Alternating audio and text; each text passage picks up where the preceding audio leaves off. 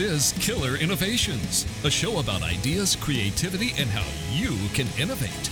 Welcome to the Innovators Garage, where you learn to create your next game changing killer innovation. Hello, I'm Phil McKinney, and welcome to the Innovators Garage, where we're all about helping you go from idea to launching your innovation. Now, we've been saying that tagline as part of the show since we started the show back in July and the podcast since 2005. And we really do mean it. Part of the, the mission behind this show is really to help you, the listener, take your ideas and really transform those into game changing innovations, whichever direction they may take. Now, this week, the show is going to be a little bit different. There's no guest this week, as you know, as the uh, from the standpoint of the uh, you know having guests come in and kind of share their story about what it is that they do.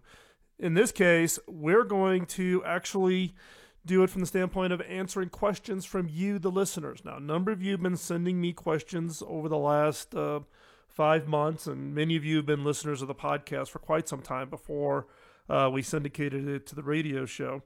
So I've I have not pre-canned any answers. These are just a random list of questions. I actually had somebody go back through all of the emails over the last five months and pull together all the questions that we've gotten asked and I'm just going to randomly go through these today. Now, going forward, we're going to do this on a periodic basis. We tend to get a pretty strong feedback from you that you like this. It's an opportunity for you to ask questions that are really kind of uh, sitting on top of mind for you, whether you're uh, an entrepreneur thinking about starting a business or whether you're an innovator uh, trying to do innovations inside of medium and large organizations. This is your chance to answer the ask the questions that I'll just do my best shot at answering them. Hey, and if I don't know the answer, I'm going to tell you I don't know the answer.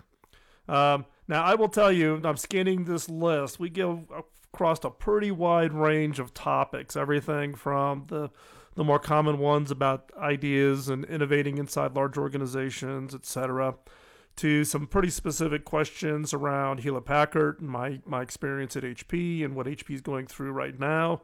Um, and uh, yes, there actually is a question on Carly Fiorina. I will answer that question. We'll now pull that off till later on. We'll get through some of the more the more what I would call meaty topics up here up front. So I'm just going to go through these in order. Um, well, not really in order. I'm going to group them, I guess, just to kind of bring some uh, semblance of organization here to uh, answering the question. So the first question I'm going to answer uh, comes from a longtime listener, and the question is: is what is the biggest mistakes companies make when starting an innovation effort? So, this is probably the one question I get. In many cases, I get this question from internal innovators who are trying to see if their company is making those mistakes. So, the one point here is, is when you say starting an innovation effort, I'm not quite sure what the person means by effort. I'm going to assume it means you know the, the company's getting around to maybe forming an innovation team and they're going to start um, putting some more efforts behind it. The key here is is there's two things that tend to trip most organizations out when they're trying to do these innovation efforts or starting something new and it's time and money. Are they going to commit enough resources in the form of money? Is it a meaningful amount of money and is it enough money over an extended period of time and the other is is time. Time in the form of resources. Is the CEO going to spend enough time at this? Is this is the management team going to spend enough time on this? And do they allocate not the B string, but the A string players to whatever the innovation effort's on? And so the biggest mistake I get is is people, organizations, CEOs want to stand up, thump their chest, and say, "Woo, we're going to go off and do these great innovation efforts." But then behind the scenes, they really don't put the resources in the form of time and money. Now, this kind of leads into this whole the the questions that I've gotten also, and there's one on here on the list around uh, the seven laws. So back in um, I'm gonna say it was uh, September-ish. I'm gonna go. I don't have the exact date of 2011. Um, I had actually taken a medical leave of absence from Hewlett Packard a bunch of things happened at HP, and I'll share those maybe in this, maybe as part of the answer to this question. But I had gone grown frustrated on um, what are the most common mistakes corporations make from the standpoint of what are the, all the elements you have to have in place in order to be very, very successful in your innovation efforts. And I wrote a blog post called The Seven Laws of Innovation. Now, I just wrote this as kind of almost personal therapy, and this thing has just taken off like a rocket.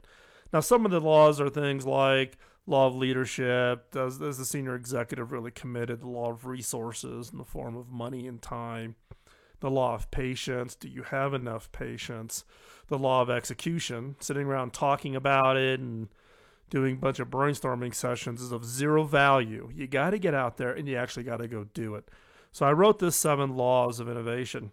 And that kind of feeds both into answering this question of the biggest mistakes and then the question about how the seven laws came about. So let me answer that question. So, how did the seven laws come about? As I said, I wrote it out of frustration, but you have to back up to the summer of 2011 and what was going on. I'd actually had planned for some minor surgery, and so I was planning to take some time off for that and also take a little bit of a personal sabbatical. Um, I had been through uh, well two CEOs. I was in my third CEO at HP, um, and typically nothing ever happens in the summertime. So I actually took the time, some took some time off, um, and lo and behold, while I was on, on out on the medical sabbatical, you'll recall that that's when Hewlett Packard announced um, that they were going to acquire Autonomy. Um, they were going to shut down all of the work on the Palm phones and the Palm effort uh, in mobile platforms, and then also they were going to spin out the uh, PC division.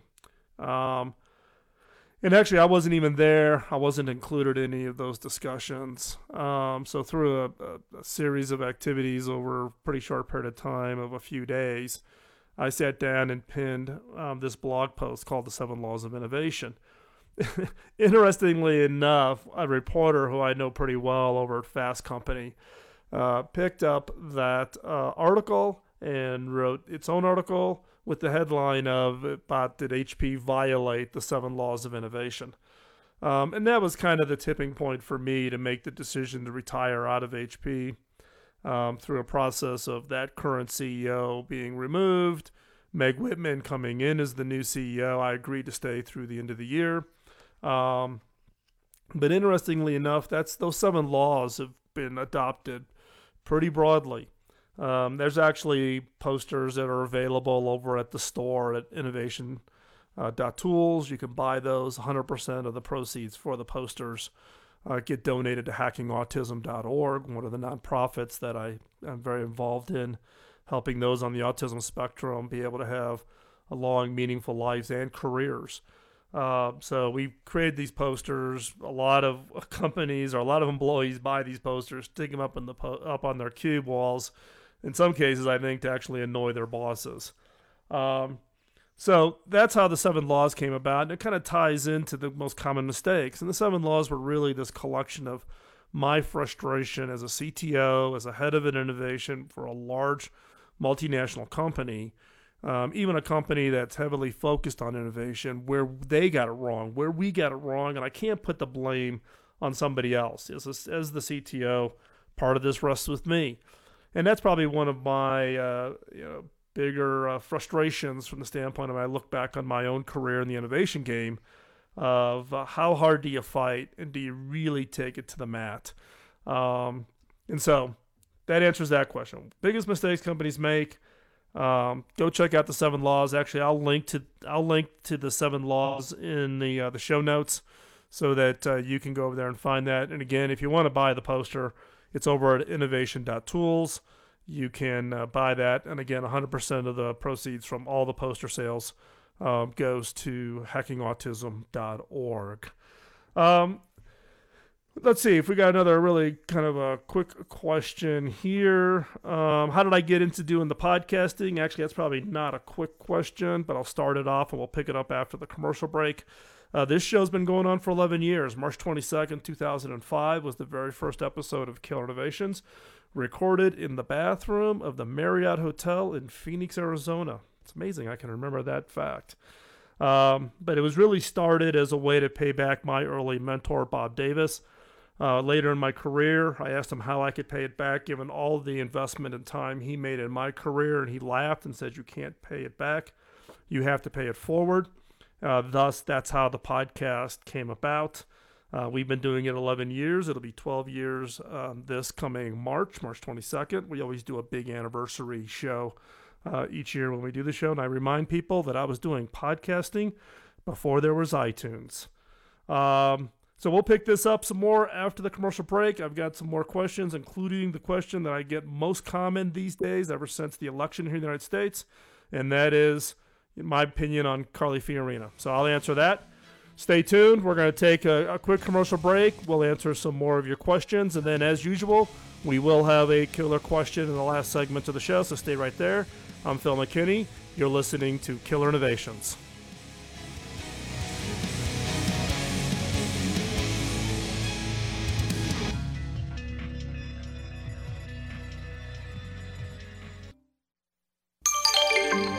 Talk Radio.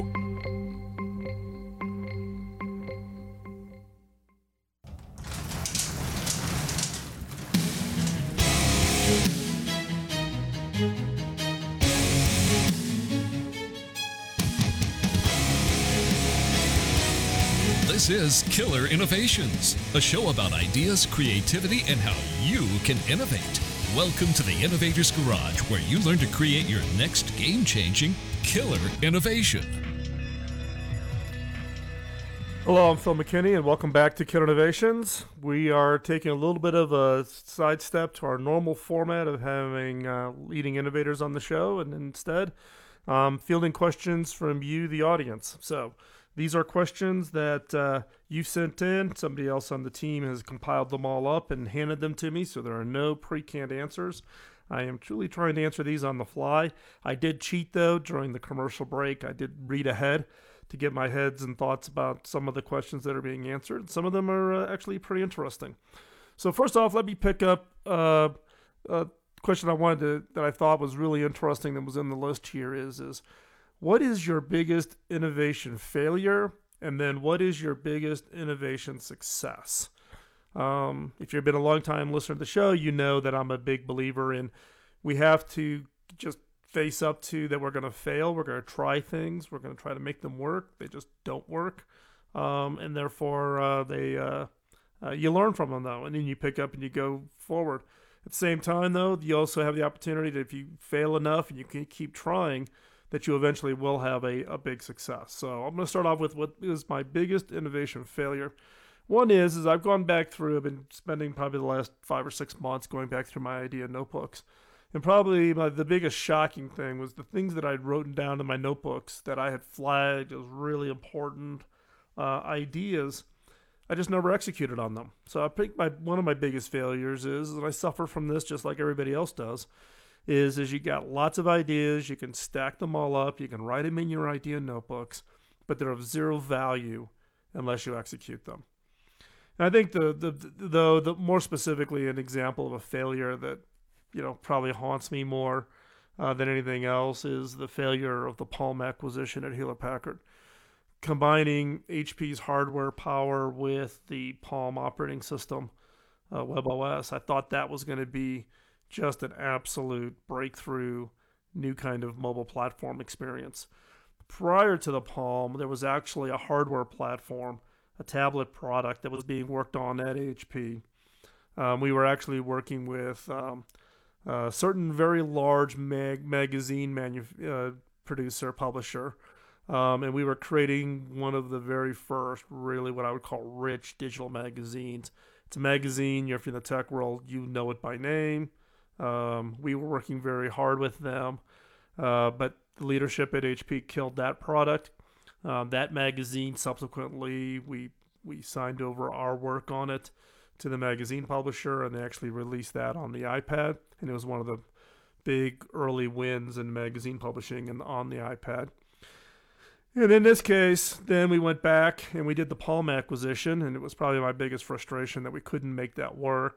Um, not completely underneath my control, but uh, one that I had high hopes and ones that I I was probably the most frustrated on.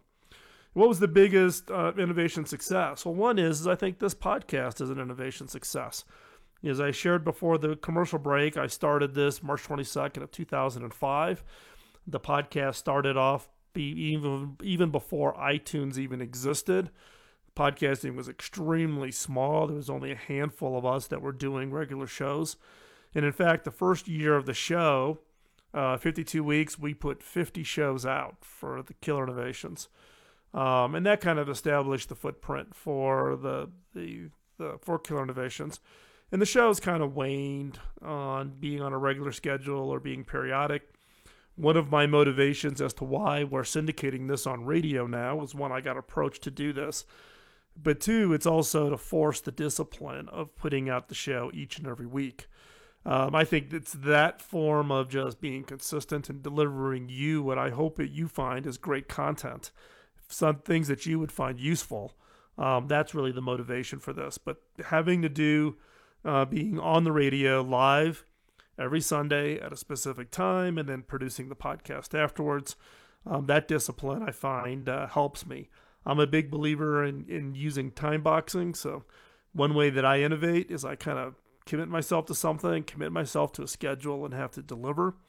In this case of the podcast, I've committed to the weekly schedule of the radio show, and that's forcing me to continue to uh, work at and deliver this podcast. And we're constantly experimenting with new things. And in fact, this week, uh, we're uh, just finalizing the design for the new studio. Um, that will come together sometime in the beginning part of next year. And then we'll be in a position to actually be able to produce more content, uh, hopefully continuing to improve the audio quality, and then eventually be able to make uh, video of the uh, podcast, being made that available too. So uh, the other, probably the biggest innovation success was really the transformation um, of Hewlett Packard's Personal Systems Group, the PC division. Uh, when I took over in my CTO role, that division was losing a billion dollars and it was number three, number four in the market. Through a lot of teamwork, some great people, great support. Uh, we took it from losing a billion dollars, being number three, number four in market share, to taking it to number one market share and making four and a half billion dollars in profit. So you're talking about a five and a half billion dollar swing. Um, and products that went on to win uh, best product design products. Three three years running, being named to uh, uh, Fast Company's 50 most creative companies, specifically around those products, products like Blackbird and um, etc. Uh, but again, I take that as probably the biggest innovation success. But I played a small part. The team that came rallied around the innovation efforts in that group, including all the product teams, they deserve the bulk of the credit but it's one that I um, really uh, take a, a, whole lot of pride in. And uh, that team, a lot of that team is still there doing great work um, at uh, at Hewlett Packard. So that I think kind of addresses both the biggest failures and the biggest successes. For me, from the standpoint of the successes, yeah, they're great. You get little awards. I've got plaques and posters on my office here uh, about the products that turn out to win and be quite successful. But for me, it's also about taking those risks and trying things that are that are not going to work out. Like this radio show, this is a was a pure roll of the dice. You know, could I do a weekly show with live guests doing interviews? Um, and I'm going to leave that voting up to you as to whether or not you think uh, I'm doing a good job, or if you've got suggestions on how to improve it, drop me a note. Um, but it's about taking these risks and not being afraid that you're going to trip, fall, land flat on your face, and uh, and and therefore you got to pick yourself up. Part of that is is is by trying these things out and, and tripping and failing and trying it again, you learn. But if you stay doing the same thing you've done all the time, I've just found that once you've like achieved a major success in an area, sometimes you just got to pick up and go in a completely different area. That's where you're going to find that next success. It's not doing better than what you did two years ago or just a slightly better product you did five years ago. You got to go in a completely new area. That's where innovators really find their way through the whole process. So stay tuned. We're going to answer some questions specifically around the Hewlett Packard split. And the most common question I get these days is on what I think of Carly and her running for president. So stay right there. We're going to be right back after this short commercial break. I'm Phil McKinney, and you're listening to Killer Innovations.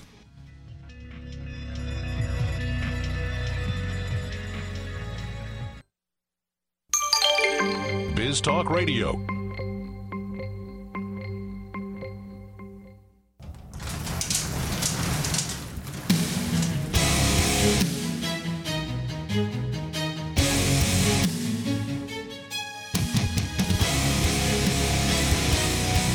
Is Killer Innovations, a show about ideas, creativity, and how you can innovate. Welcome to the Innovators Garage, where you learn to create your next game changing killer innovation. Welcome back to Killer Innovations. I'm your host, Phil McKinney. We're picking up where we left off. I'm answering a series of questions that you all submitted uh, via email. One of the questions I commonly get is about where's the best way to find resources and tools, etc. Well, one is obviously Google search and a number of sites. Uh, there's a couple things I'm going to announce today that uh, hopefully you'll find useful. One is is I don't know, it's probably four years ago, three years ago, I put together a two hour audio course. Um, it was released on CD, yes, back when CDs were still probably probably five or six years ago now. Um, it's still available up on Amazon. You can go search for it. Just search for Phil McKinney. Um, at Amazon, I think the publisher's selling it for like twenty bucks or something like that now um, on that on on uh, on Amazon. Uh, today, though, I'm going to give it away for free. Um, all the listeners for the show, radio show, for the podcast, you can get it for free. So the way to get it for free is just text me the word innovate to 33444 or you can go to killer, killerinnovations.com slash innovate type in your email address um, you'll get an email back with all the links to download the audio files the artwork everything um, that's up on amazon for 20 bucks um, and again 100% of the proceeds um, for that, go to hackingautism.org. We we donate. Uh, my wife and I we donate all of the author royalties from the book, uh, all any revenue that comes in from um, any of the Amazon sales uh, like this or the posters or anything like that, all get donated uh, to the charities that uh, we're involved in. So the two questions now that I get most often these days uh, is related again to my years at Hewlett Packard. I was there for 10 years retiring in uh, December of 11, or at least I thought I was retiring. But most recently, with the election underway, um, a number of people asked for my opinion of Carly, and then also the opinion of HP splitting into two. So I'm going to take the HP splitting into two first, and then I'll answer the Carly question.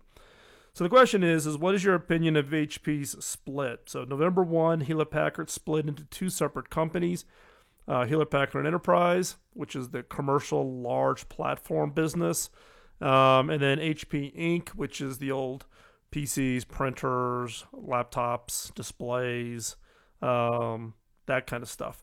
And the question I get is, is that a good thing or is that a bad thing? And quite honestly, I think it's actually a great thing. If you look back in Hewlett Packard's history, it's the only Fortune 25 company that has actually gone through five fundamental transformations of its business not just little tweaks and does something a little different. Five fundamental transformations. Bill Hewlett and David Packard set a phenomenal foundation. It's a great company, great people. Um, but it's that ability to look and say we need to totally transform our business.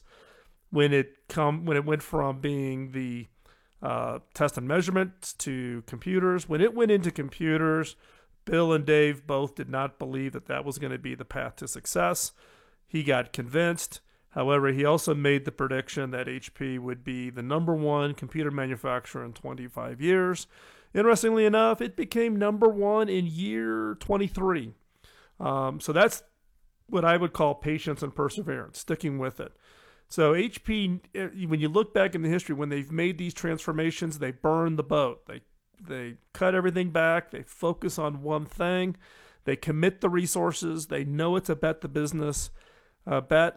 That's what HP needs to do in both areas, both in the consumer products and the commercial products, uh, personal devices, enterprise servers, um, software, etc. The splitting of the company, I personally think, is actually a, a great thing. The next question I get most common, and I get this literally every day. I get it from reporters. I get it from uh, leaders whenever I'm out and about. It's the most common question I get from the audiences when I'm giving my speeches is what is my opinion of Carly and Carly running for president? Now, a little bit of history here. I uh, was not at HP when Carly joined. I came in after Carly joined. Um, I had retired, uh, my first retirement out of Teligent. Had, we had grown that business.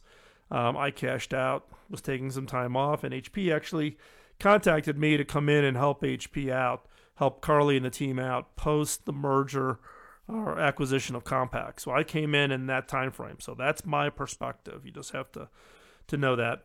I knew Carly through Alex Mandl, who is my boss at uh. Alex is the former president of AT&T, um, and Carly actually reported directly to Alex. Uh, so I came in having that perspective, having Carly work for Alex. I worked for Alex. Uh, I was come in. I was asked to come in. I agreed to go to HP for one year, so just to help out post the Compaq merger, specifically in some some key troubling areas. So I came in to do that work. Ended up staying for ten. And now I honestly have to say, I'm, I've always been impressed with Carly. I've been in meetings with her um, and have uh, uh, seen her up close and personal in her dealings. Um, and I think, you know, she's incredibly smart. She's incredibly charismatic. Um, I think uh, she, uh, uh, you know, keep in mind that she was the first woman to run a Fortune 25 company back when she took over as CEO at Hewlett Packard. So all in all, I actually like her. Now, I'm not saying I'm going to vote for her because I think there's still a lot of other really good, strong candidates. But I do think that some of the criticism with regards to the Compaq merger and with the firing of employees, I mean, there's been CEOs at HP that have actually fired uh, many more employees than what Carly did. And if you look at USA Today, did an analysis of Carly compared to all the other CEOs with regards to their financial performance. And Carly was not the worst from the standpoint of if you take into account the economic downturn and what other companies' performance numbers look like. So I think um, I think some of the, the, the use of the, the HP experience is either for or against is needs needs a little bit more balance. But all in all, um, I I think you know people have seen her in the debate. People seem to be intrigued by her. She seems to be you know a lot of people want to know what is she really like in person. Um, like I said, I've always been impressed with her.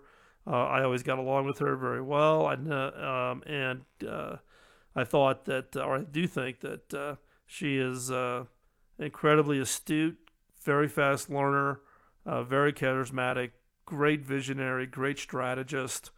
Um, so uh, there you have it. Now maybe I can just take this audio and just distribute it to everybody and I can stop getting uh, questions literally every day from the uh, from press and uh, um, and reporters.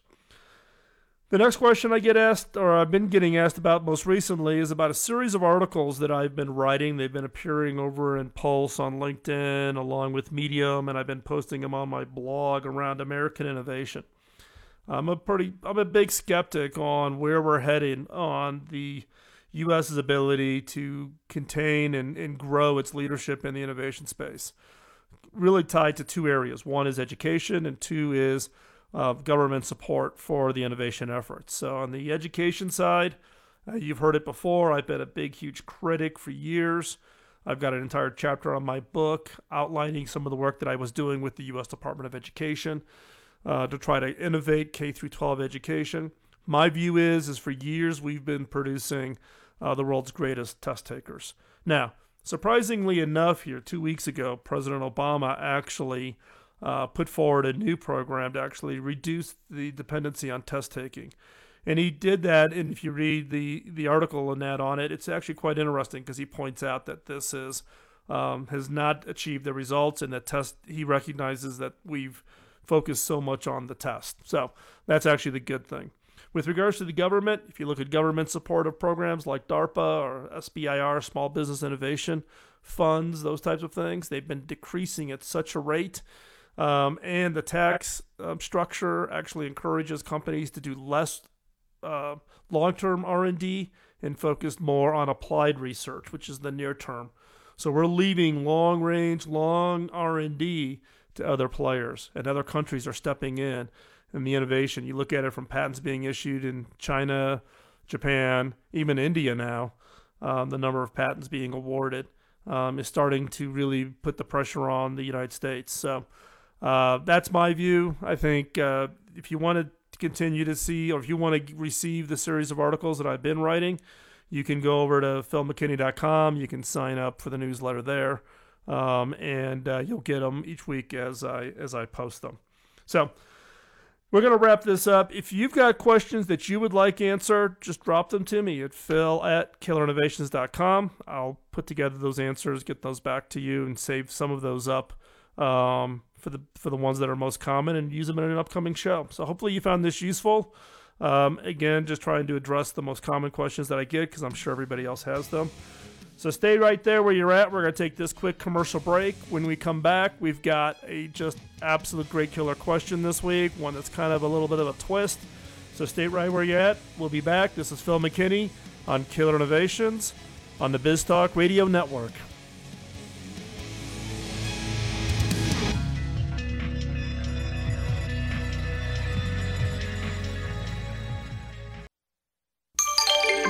BizTalk Radio.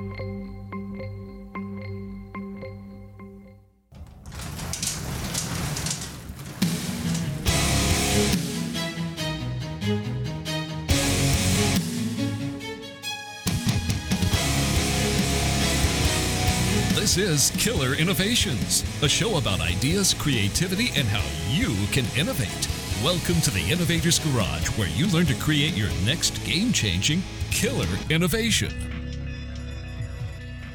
Welcome back to the last segment of the show. This is where we normally pose a killer question, a question that causes you to look at your opportunity or problems in a unique and different way.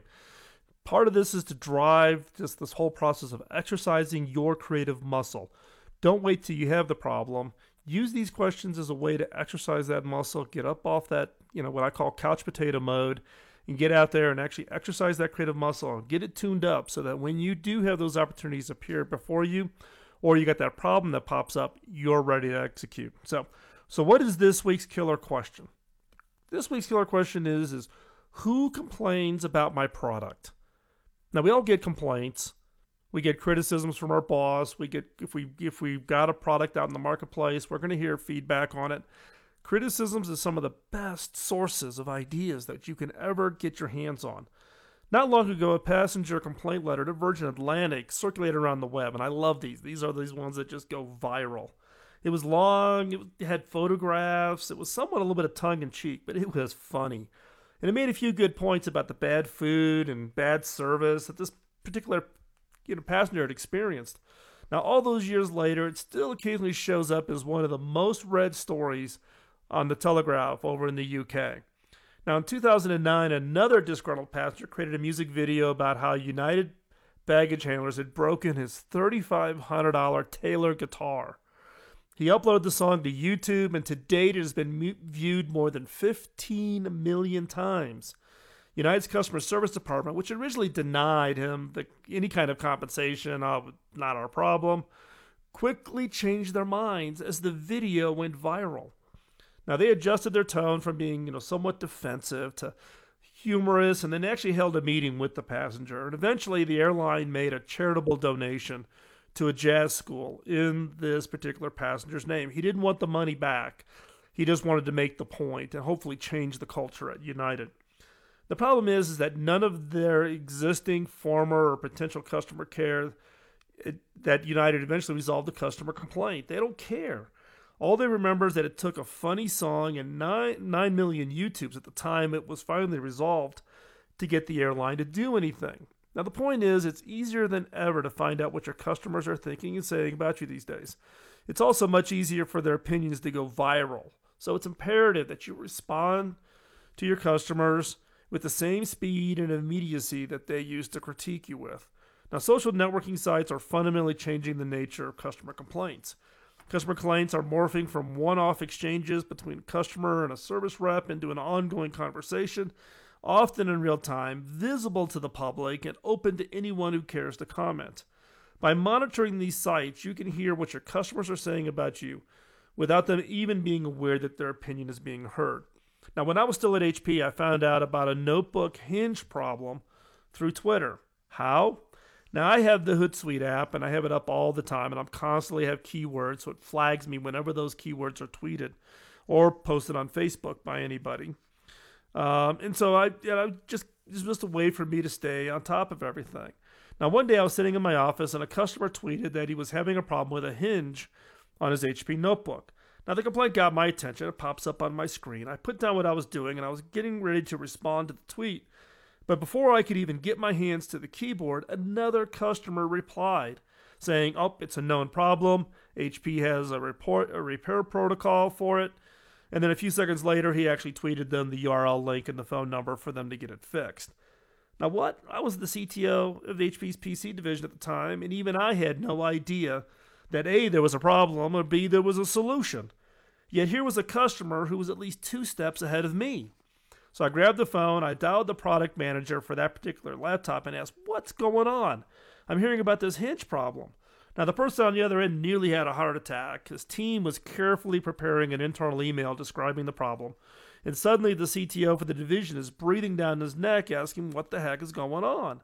Now, the reality is, you can no longer keep problems like this off the radar, either within your organization or with your customers. Your only option is to engage with the people who care enough to make their feelings public. And don't stop at simply resolving an issue. The customers who take time out to post their opinions or direct others to solutions are the ones who are actually thought about what you do and how you do it. Now, odds are, if they complain about what you're doing, they've also thought about ways to do it better. So ask them. And that's important. You've got all of these means and all of these tools now to watch your customers, see what they say about your product, leverage them, build a community, ask them about their opinions. In fact, in my case, when I'm designing new products or new technologies, I have a, a small group of people that actually helped me before the radio show even launched, give me some input on the format for the radio show. It's about 300 of the most loyal uh, fans that have commented or send me emails or who engage with me. And hey, if you want to be on that list, just drop me a note. I'll add you on the list and you'll get included behind the scenes as we do new things, whether it's the new radio show. I'm getting ready to send out the new design for the studio to that group to get their opinion on the studio design. Um, but it's through that group of about 300, 325 people that is kind of my sounding board for the things that I'm doing, things I'm designing on, things that I'm working on. So, from that standpoint, find that group, nurture them, and really take advantage of them. So the sparking points for this week is, is how do you receive and respond to customer complaints? Do you ever see them directly or are they filtered through some specific department? Are your customers having real conversations on Twitter, Facebook, or Yelp about what you're doing and how you're and how how you are doing to engage with them? Do you have the flexibility to respond immediately or do you have to wait for someone to officially respond? Can you identify at the top of your head right now the most common complaints your customer receives? And then how do those complaints make their way into future products? So get out your idea notebook, 10 minutes a day. That's all you need to do. 10 minutes a day is all it takes. Go ahead, get the notebook out, answer those questions, and I'm sure you're going to just have a truckload of ideas. To stay up with everything here at Killer Innovations, then text the word innovate to 33444. Also, you can visit killerinnovations.com slash innovate. I'll send you the course, the two hour course for free. Don't forget, check out killerinnovations.com for the show notes. Also, go over to BizTalk Radio, grab the, the, the mobile app. You can listen to Killer Innovations, the show live, but you can also check out all the other BizTalk Radio shows. If you know of an innovator who has a story that others should hear, drop me a note, phil at killerinnovations.com. Today's show is engineered by Jeremiah. He's sitting in the studio, uh, whispering in my ear. Nothing like having an engineer whispering in your ear. Uh, but that's what keeps us on track here. Stay tuned. Next week, we've got a great show on a new kinds of technologies to help your kids become more creative. I'm Phil McKinney. This is Killer Innovations on the Biz Talk Radio Network, and we'll talk to you next week. Bye bye. The opinions you hear on Biz Talk Radio are those of the hosts, callers, and guests, and do not necessarily reflect those of this station, Biz Talk Radio, its management, or advertisers. The information on Biz Talk Radio does not constitute a recommendation, offer, or solicitation to buy or sell any product or service. If you have any questions about Biz Talk Radio, contact us at 817 274 1609 or at biztalkradio.com. Biz Talk Radio